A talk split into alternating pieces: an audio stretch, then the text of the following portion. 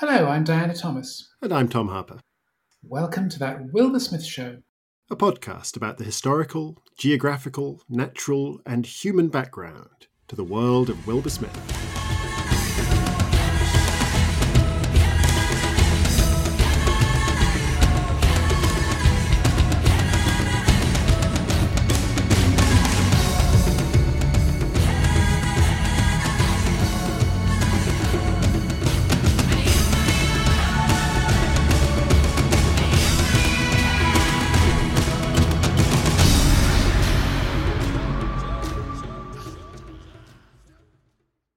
I wanted to come to the Volga, to a definite place, to a definite city.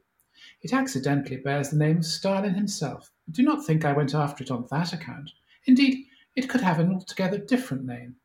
A gigantic terminal was there. I wanted to take it. And you know, we have it. There are only a couple of very small places left. I'll take them with a few small shock units. I don't want to make a second Verdun. The contrast between the bantering tone of the speech and the bitter reality of the Battle of Stalingrad was grotesque. Gerhard glanced across to Wert, who had raised his eyes to the ceiling and was biting his lip as he fought the urge to shout back at the radio. Wert caught Gerhard's eye and shook his head in silent disbelief. Then he moved closer to Gerhard and whispered, Do you think he knows? Does he have the first idea? Gerhard looked back and said, Tell me, out of yes or no, which do you think would be the worst answer? And that was an extract from Courtney's War, uh, written by Wilbur Smith, uh, co writing with someone called David Churchill, uh, who is in fact one of the many aliases of my co host, Diana Thomas.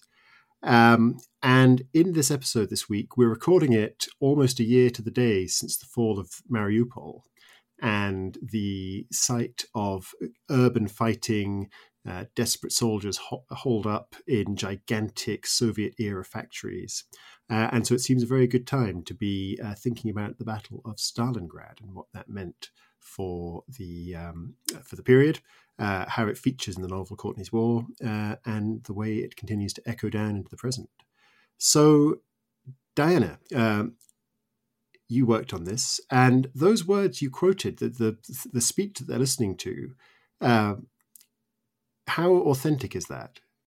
Absolutely authentic. Those are the words of Adolf Hitler um, as he spoke them in a speech given in November 1943 on the occasion of the 20th anniversary of the uh, Bierkeller Putsch in Munich, in which he and his early Nazi associates and their brown shirt thugs um, tried to seize control of the Bavarian government and use that as a springboard for their eventual domination of um, Germany, which at the time seemed laughably implausible, but of course turned out very much not to be.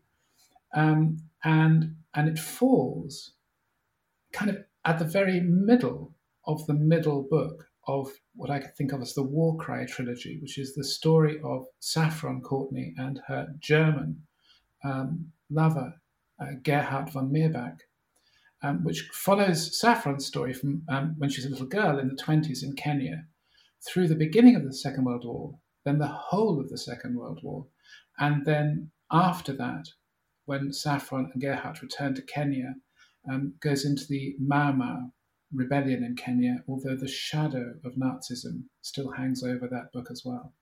Yeah, because this is a book that, um, and I'm assuming this is a deliberate choice, absolutely starts in, I think, April 1939, uh, just before the war breaks out, uh, and it ends in, um, I guess, May 1945 uh, as the war finishes. It does, yeah, yeah. So it's completely contiguous with the timeline of, of, of, the Second World War. Presumably, that was a choice that this book want, is going to span the entirety of that conflict.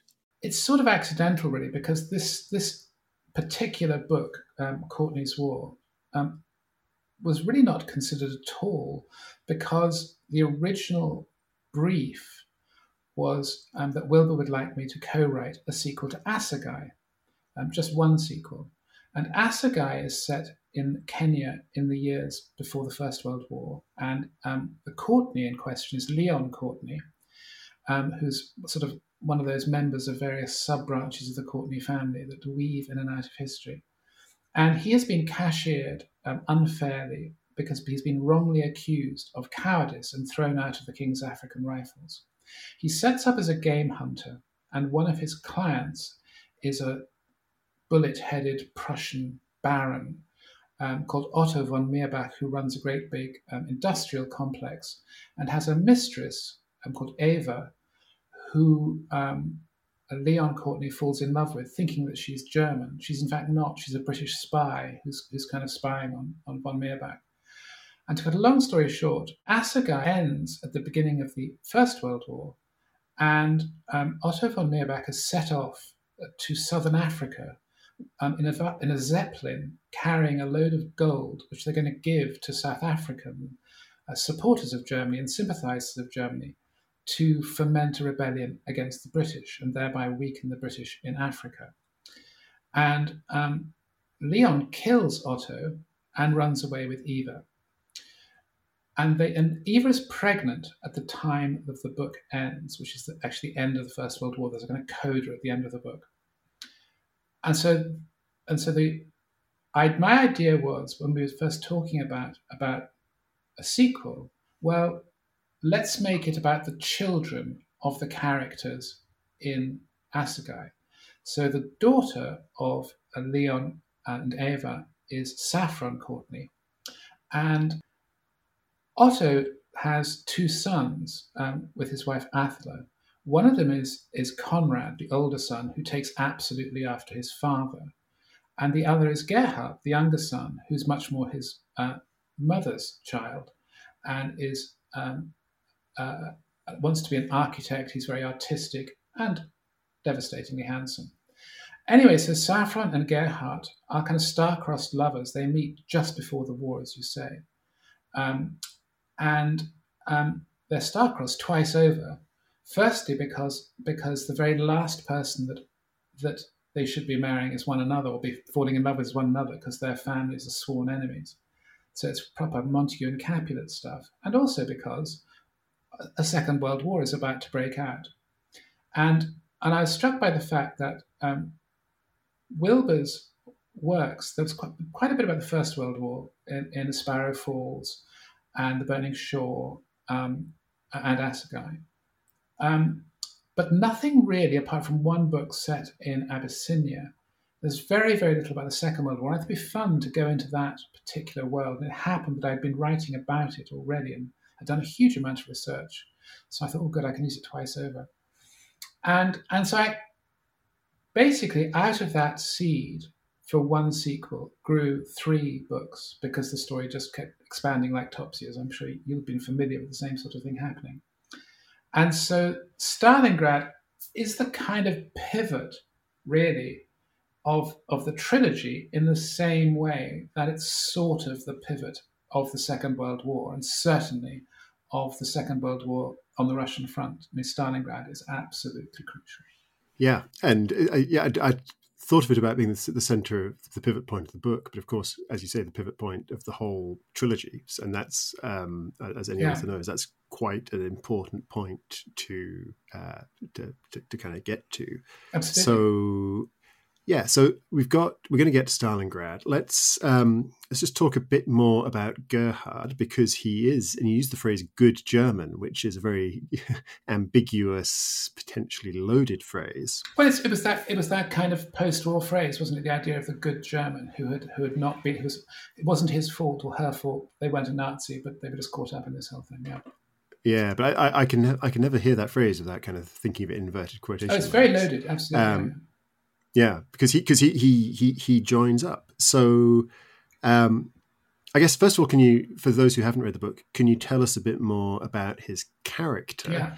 And then um, the the follow on from that is, as as you uh, and Wilbur are working on writing roughly half the book from the point of view of a German fighting to defend the fatherland. Um, what tell us about the challenges that come with that?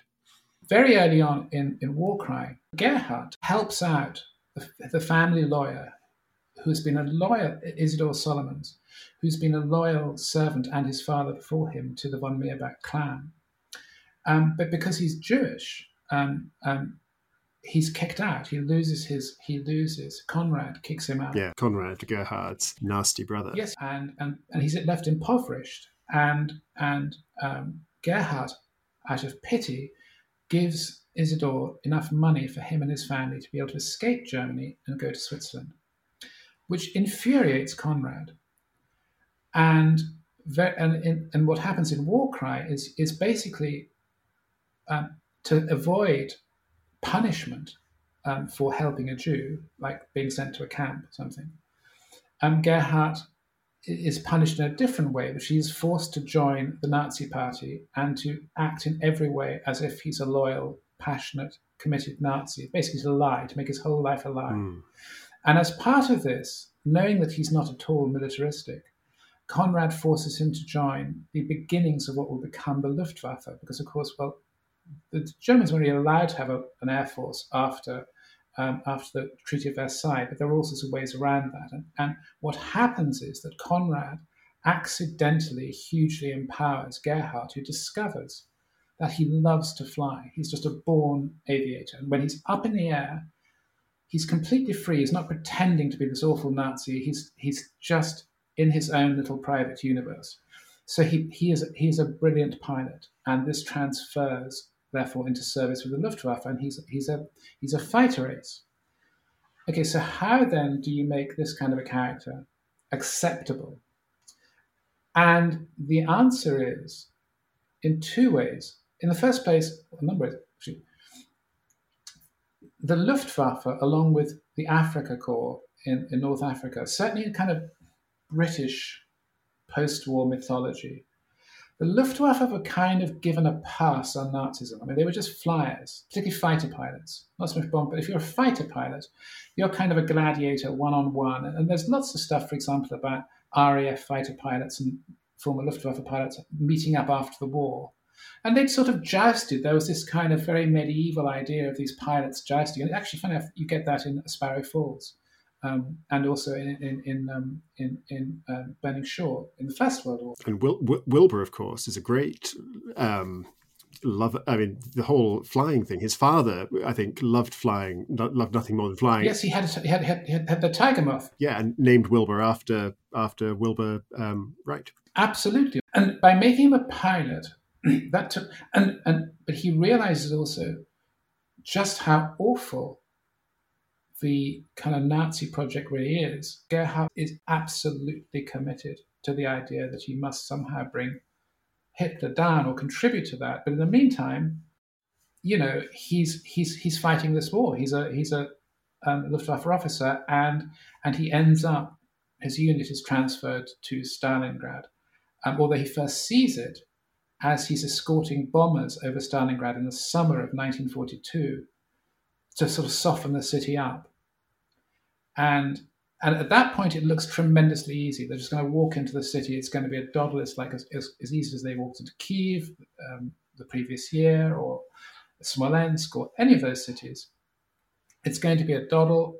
But he has this one thing. He looks down from, from his aircraft and he sees that the bombers, which are destroying all the factories in, in, um, in Stalingrad, are turning them into these sort of into these kind of mazes of ruined brickwork and tangled ironwork. And he thinks, my goodness, how's anybody going to get through that? That are they creating kind of these little battlegrounds, which in fact they are.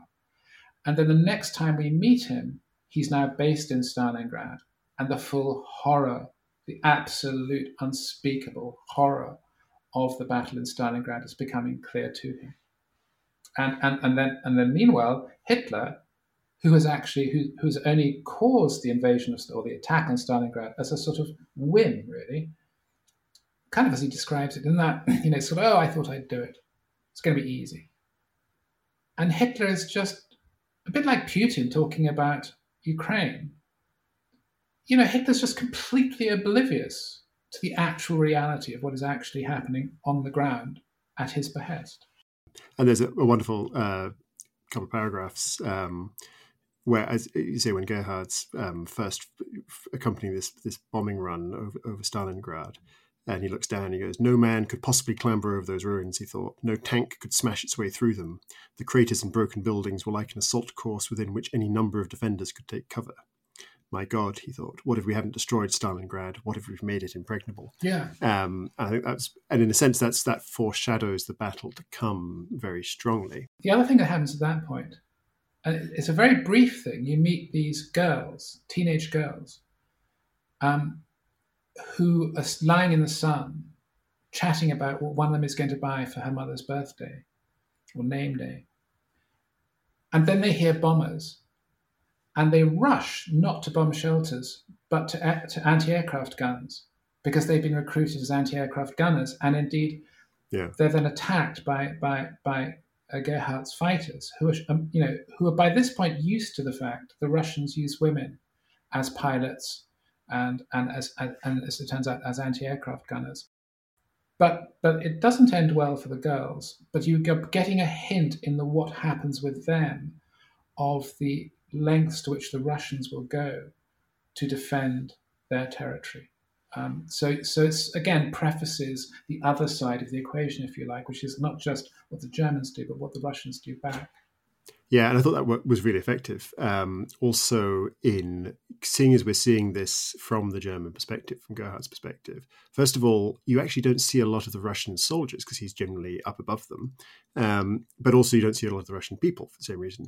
Uh, and so, this really humanized the Russian uh, population of Stalingrad, who obviously uh, are, the, ones who are going to suffer horrifically. Uh, and and and really, it's so easy in any kind of, I think, war book to uh, have just sort of undifferentiated mass of humanity on the other side. And I think by by pulling out individuals and giving them just that little, just a few pages worth of story, and and, and Wilbur really kind of just puts a human face on it. Um, I want to get back to the Battle of Stalingrad. Uh, and probably for listeners who aren't familiar with uh, the ins and outs of uh, World War II Eastern Front history, um, so let, us I'm a first principles kind of guy. So let's start with some some fundamentals. So where is Stalingrad? Stalingrad is um, it's on the banks of the Volga in southern Russia, not far from the northern border of Ukraine.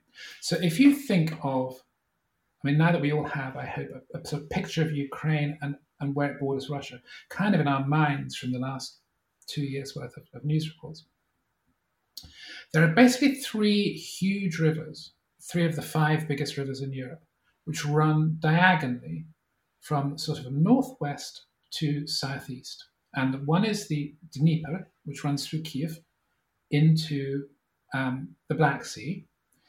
Just north of that is the is the Don, which runs into the um, Sea of Azov, which is the little sea at the top of um, of the Black Sea, and then the Volga, which is the longest of all the rivers, the longest river in Europe, in fact, which Stalingrad sits on, runs north of that, sort of over the top of the Black Sea and the Sea of Azov, into the inland sea, the Caspian Sea, which, which sort of sits like a sort of lozenge from north to south, to the east of the of the um, uh, Black Sea. So if you're kind of imagine looking at it on a map, the the Azov Sea is above the Black Sea, which is to the left of the Caspian Sea.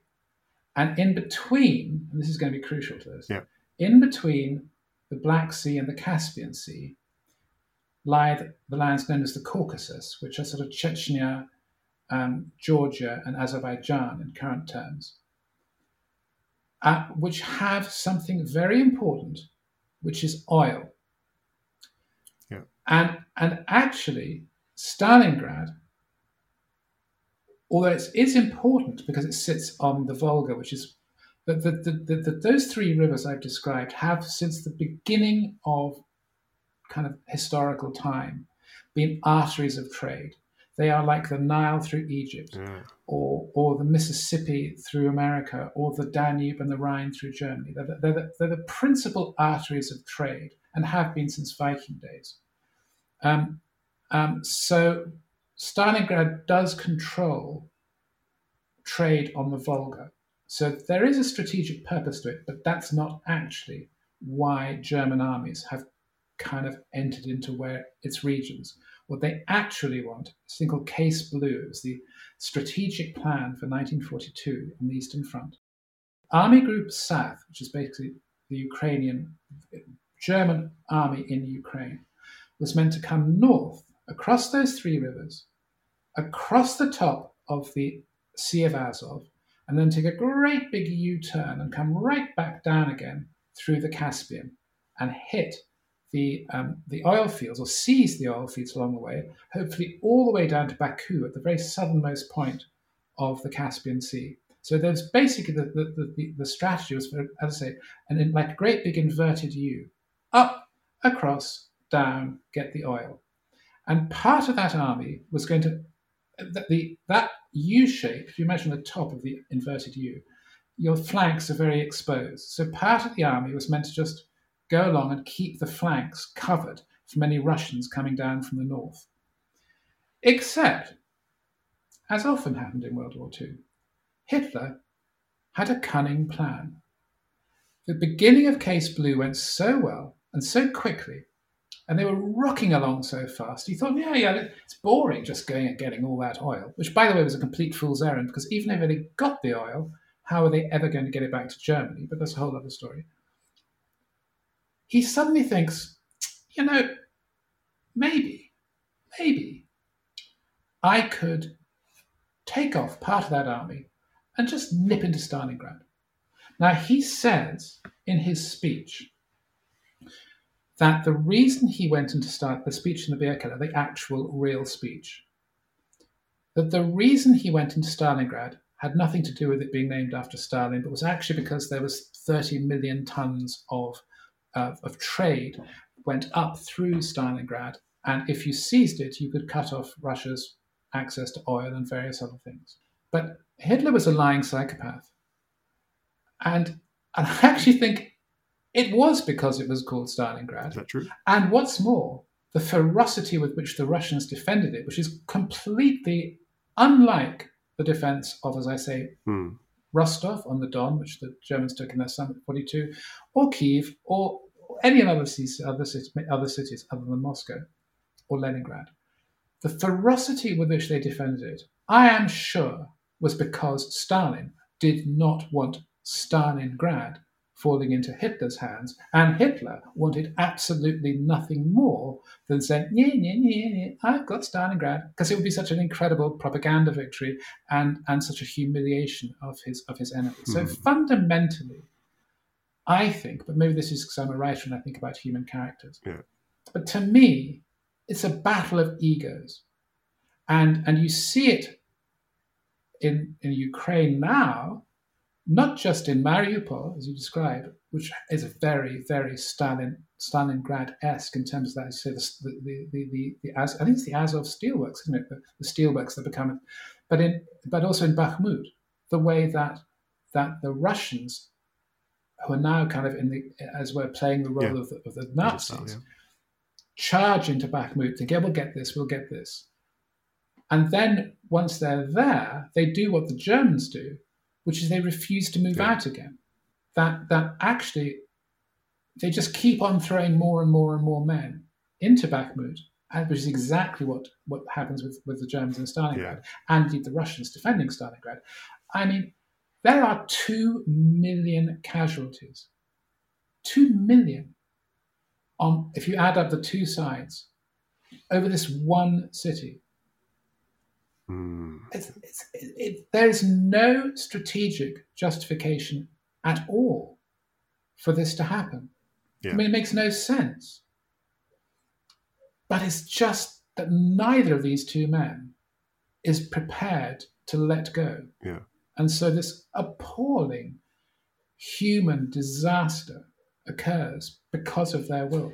Yeah, it's funny. I've heard historians kind of rubbish the idea, this idea that it's about the name and it's the prestige uh, and the ego.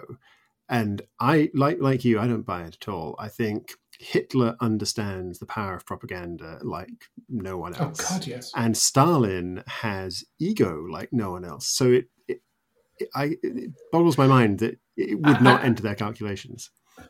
Well, look, look, look, look, look, look. We're seeing it play out now. Who in their right mind does not think that the will of Vladimir Putin is absolutely central to everything that has happened in Ukraine since February of 2022 and the invasion of Ukraine? I mean, Plainly, it is. Yeah.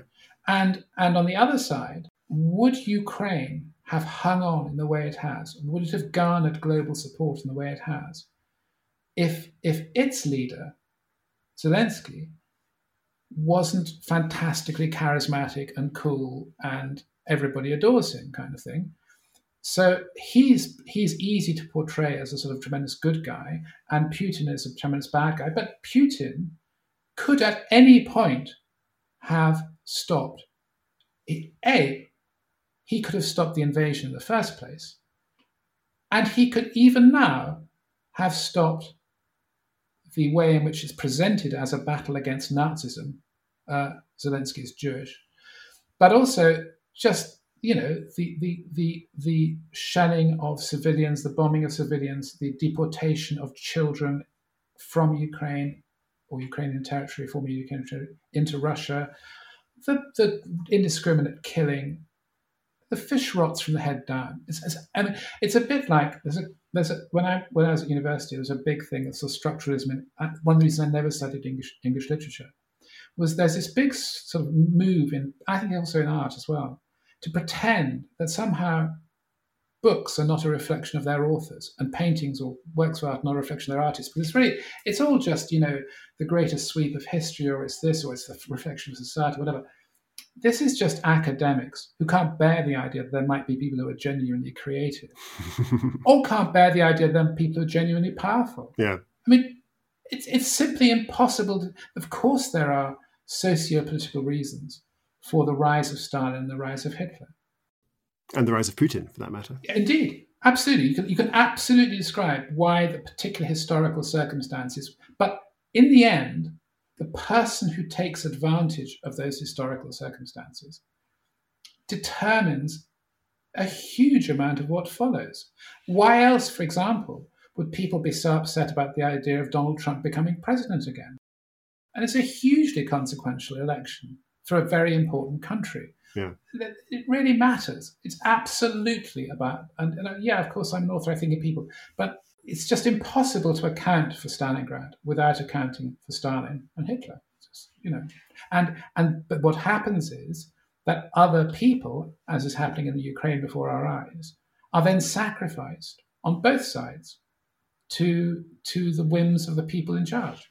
Yeah, and we've we've seen that uh, very strongly in Bakhmut with these sort of human wave attacks, um, and you see it uh, as a sort of the the um, the original uh, case really of in Stalingrad, of this kind of urban warfare in Stalingrad. Yeah. Um, I was fascinated that passage I read out about from your from the book about where Gerhard sees the shattered buildings and thinks, mm. "Gosh, that's going to be pretty pretty difficult to take." Um, and my first thought when I read it was, "Well, that's a pretty obvious point."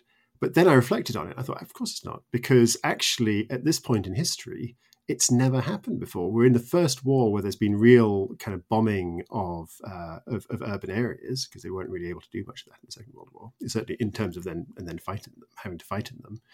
Um, and I think the bombing of Stalingrad. I think I've heard that uh, that initial bombing, I think it's two or three days worth before the um, the, the, the, tanks come in, is I think um, the biggest loss of civilian life in bombing raids until um, Hiroshima. That's right. Yeah. Um, so it's it's an absolutely monumental uh, bombing effort. Uh, and of, yeah, of course, the German because it's I get, as you say, they, places like Kiev um, and uh, I guess Warsaw and so on, they've they, and Paris for that matter, um, they've rolled through without a lot of resistance, and so they've not had to, they've never had to fight in a in a shattered city. The closest they've come, and this is is kind of indicative of the of the Hitlerian mindset. The closest they've come on the eastern front is Leningrad. So they've reached Leningrad, Leningrad quite quickly in 1941. Yeah. Um, but the Russians have been able to hold on to it a bit like with with with with um, with Stalingrad. The Germans weren't able to take the entire city, which meant that the Russians had a tiny foothold, which meant that they could supply across the Volga into yeah. that foothold. And when the Volga froze, it became consequentially easier in the winter. Similarly, in Leningrad, I think it's Lake Ladoga. No, not Lake, there's in Hungary. Anyway, there's a lake directly behind Leningrad, which basically they could supply across the lake. So Leningrad couldn't fall. It, it, it was a 900 day siege. What's fascinating is the Germans don't say, okay, look, let's just not keep trying to take it. Let's just seal it off. Let's just make sure they can't get out. And then let's redirect our forces to a place we can take. No, they just keep sitting there, wasting huge amounts of manpower Hmm. because Hitler can't bear the idea of, of kind of any kind of compromise or any kind of his ego is so fragile that the, even the very suggestion of defeat and of course, paradoxically, this then causes or helps to cause the ultimate total defeat. But so so there has been this sort of pre- precursor of the idea that Hitler kind of sometimes won't take no for an answer. And and what happens in Stalingrad is so Stalingrad there's a Stalingrad front. So in the middle of the front, Stalingrad I say, is, is a, as a city.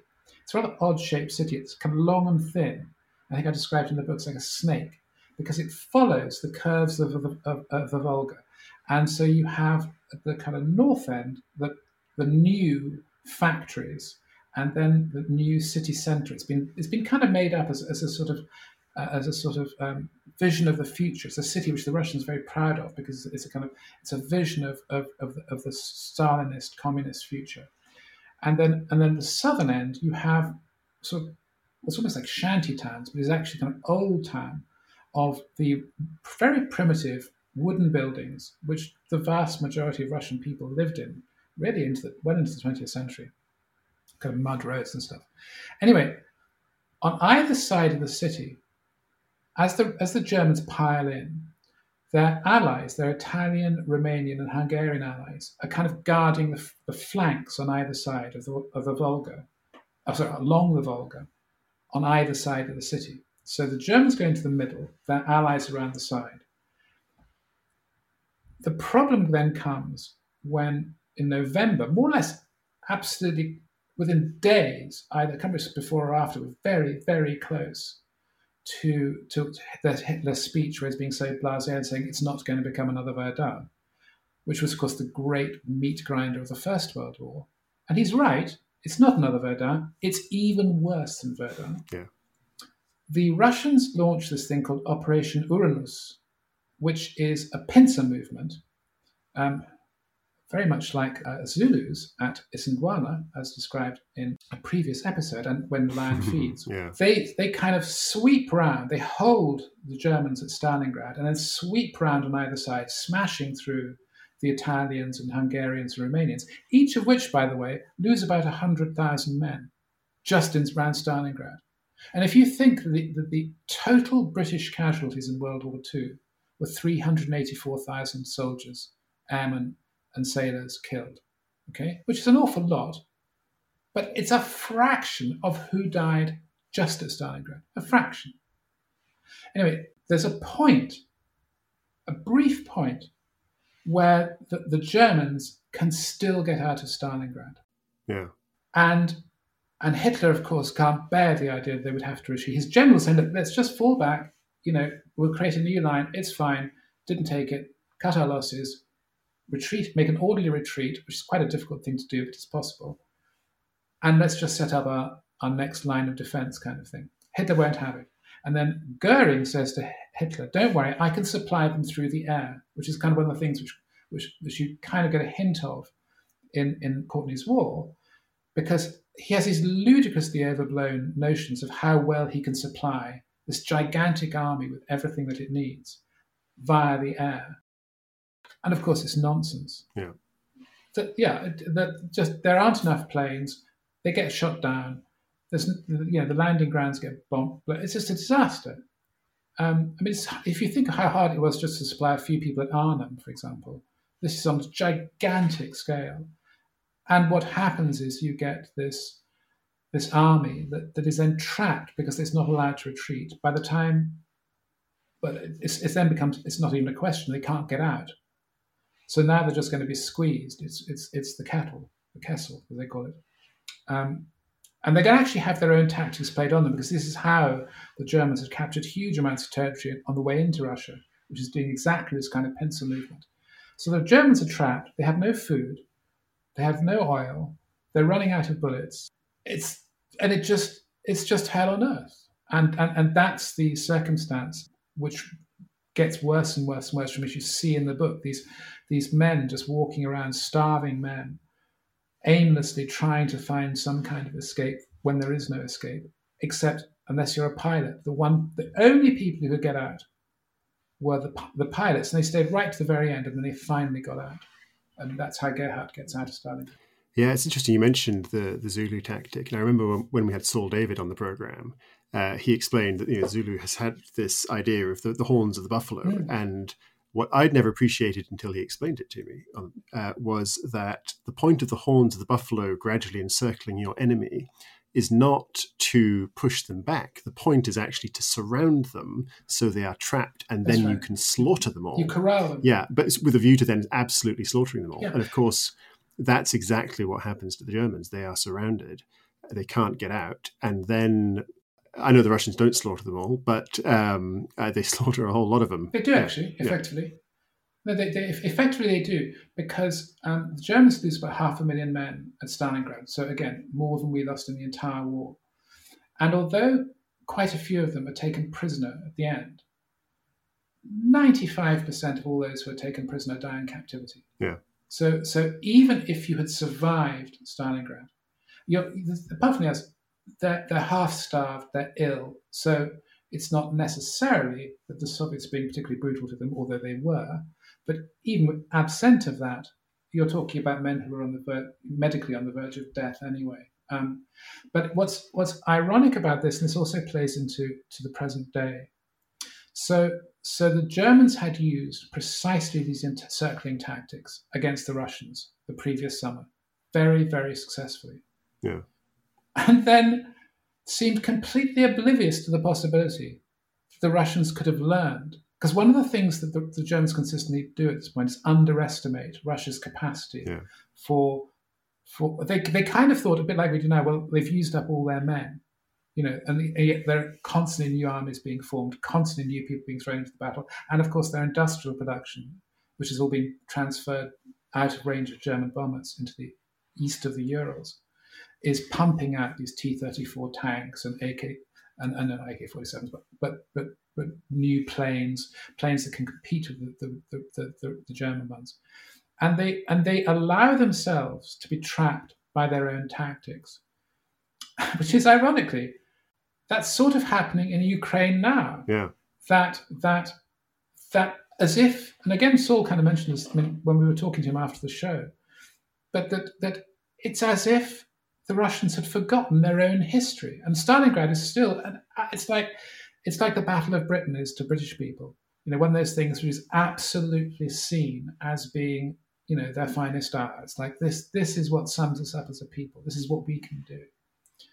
And and somehow you're seeing it play out again with with with the Russians in the guise of the Wehrmacht going into this city, whether it's Mariupol or Bakhmut, and simply refusing to stop going into it and simply throwing more and more people into it. And and just as we're throwing themselves in this particular case, it's not even as if the Ukrainians have swung round. I mean, they're trying to, but they haven't yet swung round to encircle Bakhmut. It doesn't matter. They're behave. The Russians are kind of behaving as if they were encircled anyway. They're just they're just not leaving. Um, and it's it's it's one of these things where you know, history repeats itself. Was it once is tragedy and the second time is farce? I'm, I'm not quite sure whether we're at the tragedy or farce stage, but both actually. Um, but it is it's extraordinary to watch the inability of human beings to learn from their own experience on a kind of gigantic geopolitical scale. Yeah, and the, the Russian commander at um, Stalingrad, I think, has a, has a very Russian phrase: uh, "Time is blood." Um, and um, which is and which is applies to Bakhmut as well, isn't it? I mean, I think the Ukrainians have explicitly said there's no strategic value except in defending Bakhmut, except that we are absolutely grinding down the Russians, and the more men they send to, there to die. It's, it's mathematical. Yeah. If, if they can, if, if, if they can kill more of the Russians, than the Russians can kill of them if the, if the ratio is sufficiently high. But I mean, one of the things that, that I, I, was just looking it up today actually, that the the, the, the I mean, Russia has famously a tremendous, a tremendous kind of demographic problem, um, um, which is that its population is, is dies young, Mm. and and is not um, is not um, reproducing. I mean, it's it's the population of Russia is declining, so actually can't afford to throw people in. But just to go back to Stalingrad and and the kind of way in which Russia waged war then, which was as it is now, you just throw human beings. You don't care about the life of an individual person. You just throw people and you throw tanks and you throw anything you've got at the enemy, and you keep on doing it until until you break them. So in June 1941, before before Barbarossa, the invasion of Russia, the Soviet State Planning Committee put the Soviet population at 205 million people. By the end of the war, it was 168.9. They had lost more than 40 million people, right? And now, partly because Russia, as currently constituted, is smaller than the Soviet Union, but also because they have population problems, they're down to 143.4 million. So the population available to the leader in the Kremlin now is, is 60 million fewer than it would have been um, 80 years ago. Mm. Um, so this this attitude, I mean, and, and one thing is also really intriguing because because the German population has had similar problems. I mean, the the, the German population is in is in long term decline, and one of the ironies of the horrible things of the Second World War, many horrible things, is these two leaders who were both obsessed in their different ways with their race and their homeland and their people, literally destroyed their own race. So the number of Germans is declining dramatically, the number of Russians is declining dramatically. And you can trace it back, not entirely, but significantly, to the gigantic losses of, frankly, breeding aged males that occur. And indeed females also, because the civilian losses in both countries are huge. Yeah, and, and as you dramatize, there are, there are women fighting in the front line. Well, yes, yes, and there are women, who, but there are women who who don't have a man in the years when they ought to be having children Mm. or are being bombed. I mean, half a million civilians killed, somewhere between five and 700,000 civilians killed by Allied bombing in Germany, let alone what the Russians did. Um, so it was kind of, it's a very grim, grim backdrop to to to the um, story of Saffron and Gerhard, and uh, which then actually does become even grimmer in the course of in the course of, of Courtney's War, Saffron cheats on Gerhard. I mean, let's be let's be frank about this. Now, but I mean, but that's what happened in the war. I mean, women who were left behind in the war. I mean, the, the wartime London was probably. I, I should imagine that the kind of promiscuity of wartime London wasn't equaled, and I think the 70s, not even the swinging 60s, because the swinging 60s didn't swing for great numbers of people. But wartime London, what happens in war is very basic human, primitive, atavistic urges, which is we need to reproduce. We're losing all these members of the species. And, and you could be dead tomorrow. So let's make love tonight, you know? And and and Saffron, after all, has has she doesn't know because she and Gerhard are separate. She, she has seen Gerhard once since the start of the war, very fleetingly. They've each spied each other, but that aside, she has no idea whether he's alive or dead. And she's a young woman. I mean, she's um, let me see now. She's born in 1918, so you know, in the about 1943, she's sort of 24, 25 so she's a young woman, absolutely in the prime of life. She's incredibly fit. She's been trained to kill, to sabotage. She's gone into SOE, where where women where women for the first time in British history were trained to do absolutely everything that men were. So she knows how to she knows hand to hand combat. She knows everything.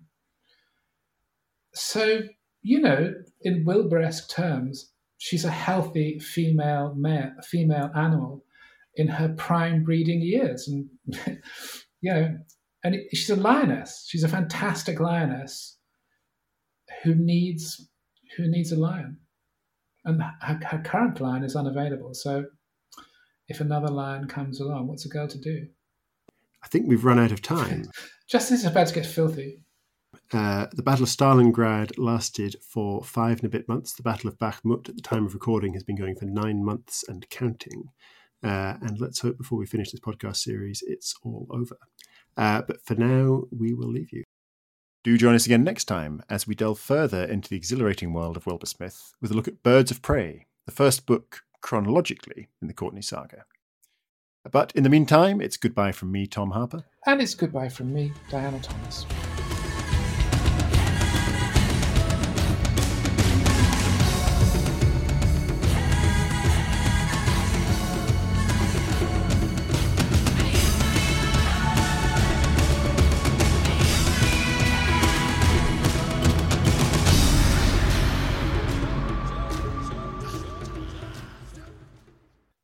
Wilbur Smith Show is produced by Christopher Wynn.